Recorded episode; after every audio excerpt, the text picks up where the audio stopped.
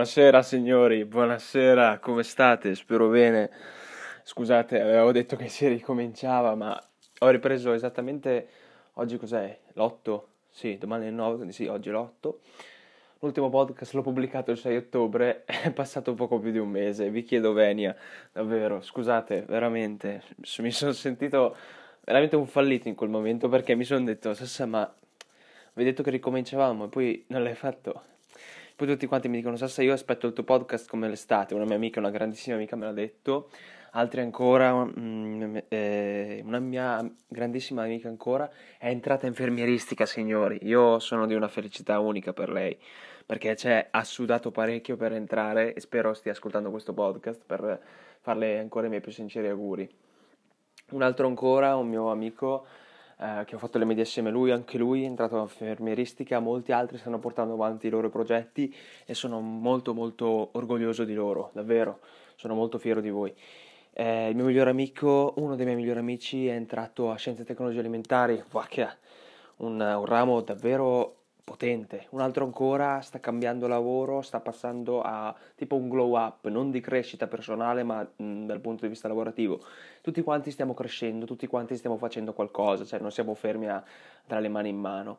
Un altro ancora che è stato fermo, vabbè, comunque ce ne sono tutti tanti, tantissimi. Sono veramente, veramente molto fiero di voi, davvero, complimenti. Eh, allora, signori, signori, come state? Cioè, voglio sapere come state, perché io, io, sono un po' claudicante, davvero, ho una situazione un po' su e giù, alti e bassi, come tutti, giustamente ci deve essere, ma parliamo di cose importanti, signori. È tornato, è lui, chi è? Jack Ma. Ok, Sassa, ma chi è Jack Ma? perché è vero, cioè, chi è che lo conosce?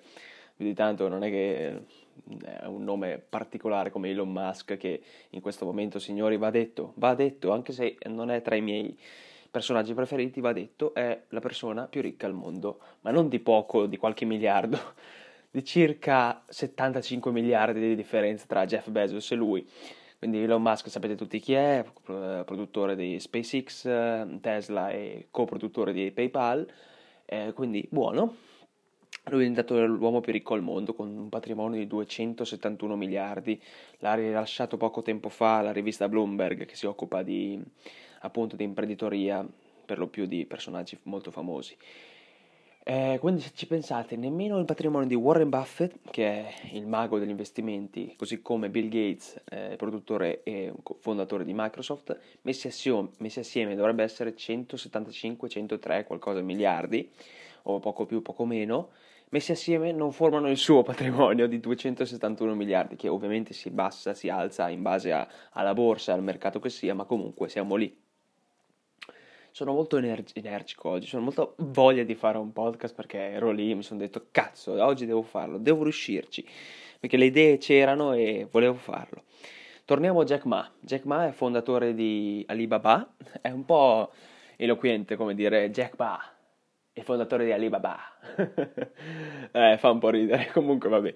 È fondatore di Alibaba, una, un'azienda di servizi di import-export e eh, servizi finanziari eh, sulla base del Taikon, ehm, è un imprenditore cinese, infatti questo non gli ha creato ben pochi problemi, appunto perché è sparito per un anno, perché Xi Jinping, il presidente della Cina, ha voluto radiare il suo programma, il suo dire, progetto imprenditoriale, appunto perché andava a influire sulle finanze cinesi.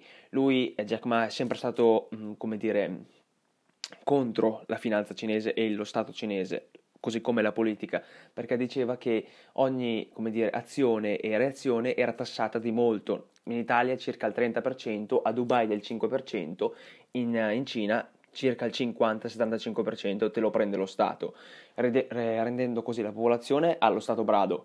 Cioè, ci sono tantissimi cinesi che godono di tanta ricchezza, come, così come tanti altri che sono veramente mh, sull'astrico, cioè non hanno proprio nulla un po' come dire l'India, si vedono sempre i lati migliori, ma ci sono anche i lati peggiori, un po' come Los Angeles, l'aveva detto anche Luis Sal, mi sa, Luis Sal, Luis Sal, l'aveva detto in un podcast mm, dove avevano intervistato Babbo Vieri, mi sa, ha detto sono andato a Los Angeles e ho visto tantissimi barboni ed è giusto, cioè in senso giusto e brutto da dire, scusatemi, però se ci pensate c'è sempre l'altra faccia della medaglia, c'è il bello ma c'è anche il brutto e per um, far valere una popolazione così come uno Stato o un intero ambiente ci deve essere sia il brutto che il cattivo. Bene, dopo che Xi Jinping come dire, gli ha detto se non te ne vai dalla Cina ti faccio scomparire, se n'è andato per circa un anno in villeggiatura con i suoi amici e la sua famiglia, l'hanno vista a Palma di Mallorca, poi a Ibiza, poi da lì è andato alle Baleari e ancora ha preso un aereo per andare in Sardegna, quindi si è preso un bell'annetto di, di pausa. Adesso dalla Sardegna sono arrivati, come dire, dei contatti dalla Cina per dirgli, fra, se vuoi tornare perché ci servirebbero le tue banche. diciamo che la Cina non è a corto di soldi, però se vede che i suoi stessi imprenditori scappano dal suo paese, una bella pubblicità non se la fa. Quindi diciamo che eh, se lo sta cercando di far tornare in patria, anche se lui cinese proprio non è, perché va bene che ha cittadinanza cinese, ma ormai è naturalizzato con il biglietto aereo per tutto il mondo, quindi la cittadinanza potrebbe essere mondiale. Io la inventerei una cittadinanza mondiale. Non esiste ancora, ma vabbè. Ovviamente per motivi politici, fisici ed economici non ci sarà mai, ma questa è un'altra storia. Signori, passiamo a qualcosa di molto più brutto, a qualcosa che proprio mi fa scervellare, proprio mi dà fastidio, mi dà fastidio. Sapete perché? Torniamo in Italia, non da Jack Ma in Sardegna, ma nella nostra più grande politica, signori. È stata affossata e rimandata di sei mesi, si spera sei mesi, la grandissima DDL Zan. Zan. DDL Zan o Gian. Zan Zan. Zan Zan. Signori, DDL Zan, disegno di legge, appunto, eh, non decreto legge, disegno di legge, avente forza di legge in questo caso, non ancora approvato eh, attraverso un voto segreto. Questo perché si dice la sinistra ha boicottato il tutto, la destra è contro eh, i, i, gay, la popolazione eh, omosessuale, sono tutti contro. A me non me ne frega niente, niente. A me fregava che i diritti delle persone omosessuali venissero rispettati, venissero rispettati e così non è stato. Che sia stata sinistra, che sia stato centro, che sia stata destra, non me ne frega assolutamente una mazza, perché tutti quanti erano italiani destra, sinistra, centro, sopra, sotto, obliquo, non me ne frega niente, perché tutti quanti erano italiani. Poi fatto sta, stranamente, stranamente, tutti quanti si scaricano il barile dicendo colpa di Letta, tutto il PD, capitano del PD, eh, scusatemi, presidente del Partito Democratico, Enrico Letta. Lui dice, eh, ma è colpa di Salvini. E Salvini dice, colpa di Letta, colpa del Movimento 5 Stelle, colpa di Di Maio, Lil Pump. no, no, lascio Lascio la citazione a pochi, perché Lil Pump assomiglia a Di Maio, ma questo lo sapete solo voi, meglio evitare. Eh, va bene, è stata affossata, è così. Mm, Didier Zan, Alessandro Zan, appunto, deputato del Partito Democratico, che lui sia democratico, che sia conservazionista, che sia fascista, comunista, non me ne frega niente. Aveva un'ottima idea, l'ha messa in atto non ha funzionato perché appunto c'era della gente misogena, degradata, con un pensiero così all'antica, ha detto no, 154 favori dicono no, questa legge non deve passare. Ma poi vedere il video della gente che esultava come Simone Pillon, Pillon, Pillon, della sua bellissima pillola che si deve prendere, deve mettere su per... Lasciamo stare, meglio evitare. Non voglio scendere in problemi perché sicuramente mi potrebbero ascoltare questo podcast, potrebbero dire ma chi è questo fesso che prova a mettere disonore sul mio nome? Simone Pillon, te il tuo Salvini del cavolo, ma comunque va bene, va bene, non usciamo, non trascendiamo, per piacere, non trascendiamo, è così, è andata, va bene, ci, ci rivedremo fra sei mesi. Signori, signori, quello che so è che siamo potenti, sapete perché?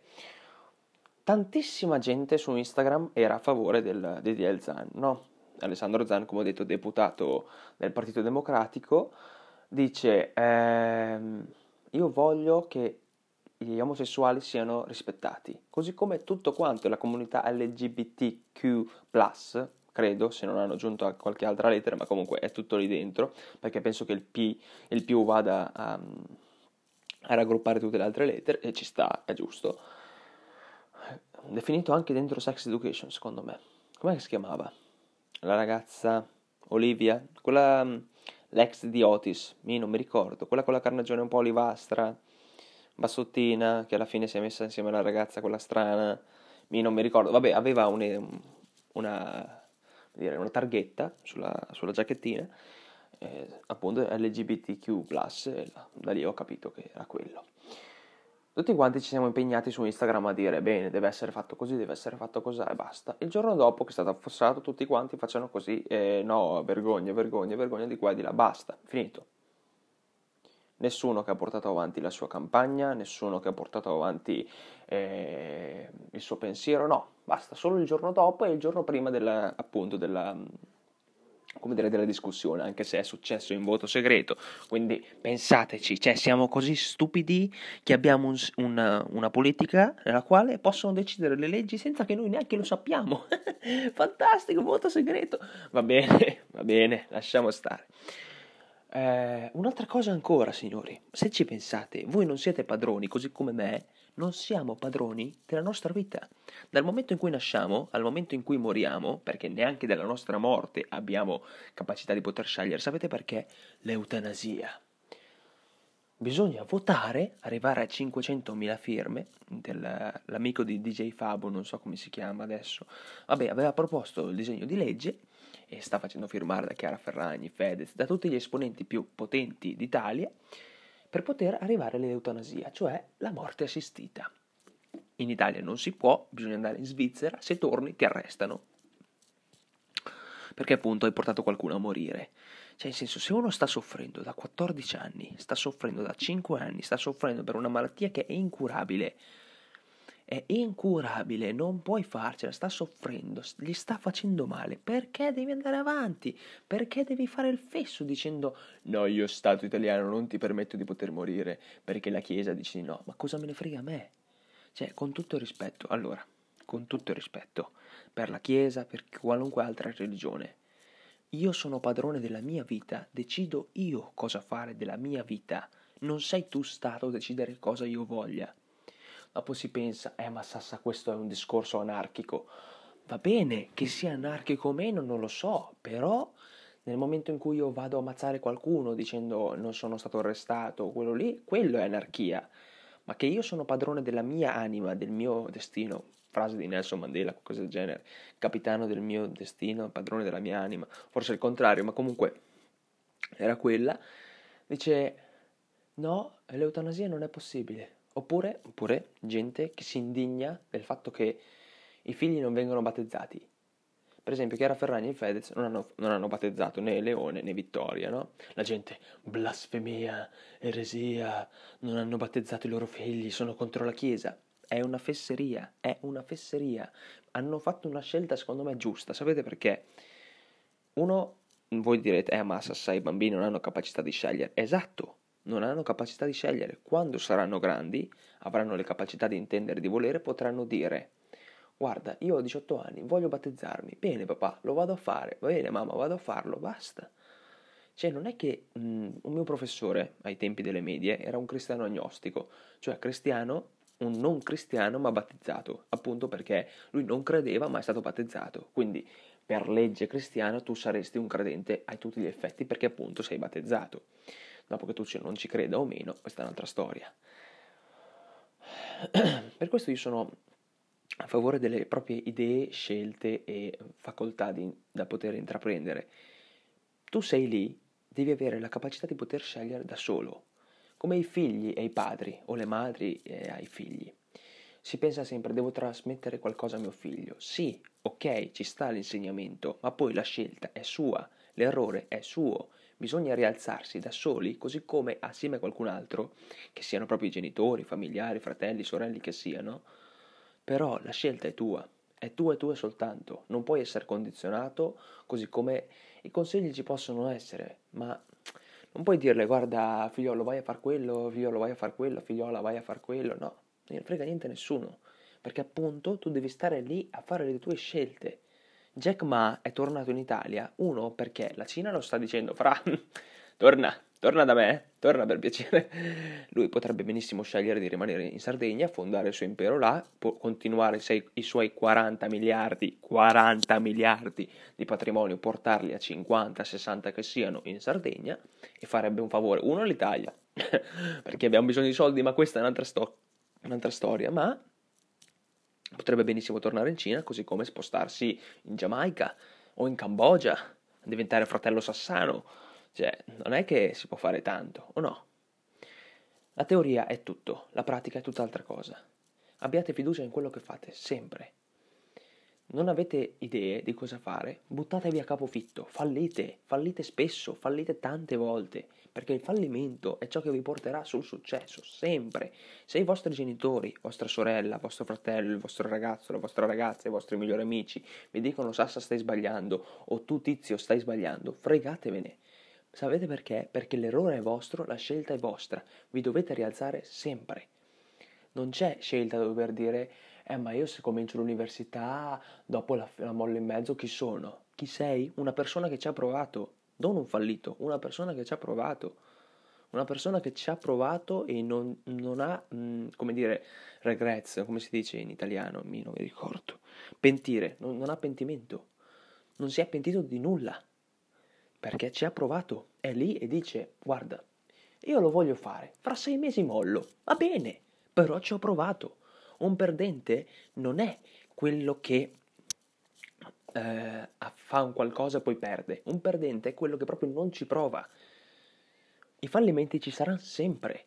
Quello di Jack Ma, quello di Del Zan, quello, eh, non so, di Elon Musk o di Jeff Bezos dice ma cavoli, io ho fondato Blue Horizon, quella là, la, l'industria spaziale, e SpaceX è tre volte più grande di me. Chi se ne frega? Fra vent'anni magari è più forte. Fra vent'anni ci sarà quella di Sassa che batte tutte e due. Non lo potete sapere. Del fallimento è sovrano. Il fallimento è la parte più bella, è l'errore.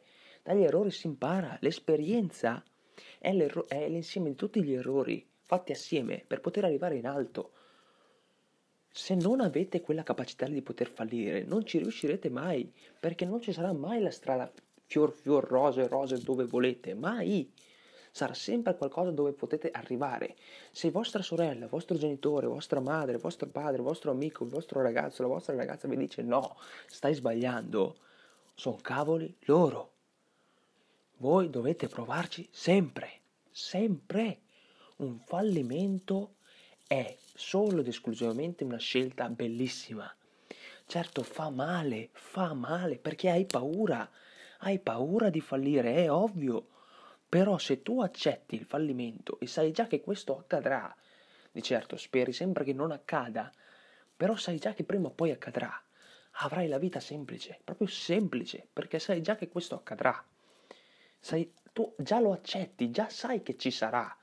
Il primo passo è sempre il peggiore, il secondo, il terzo, il quadro, ancora di più.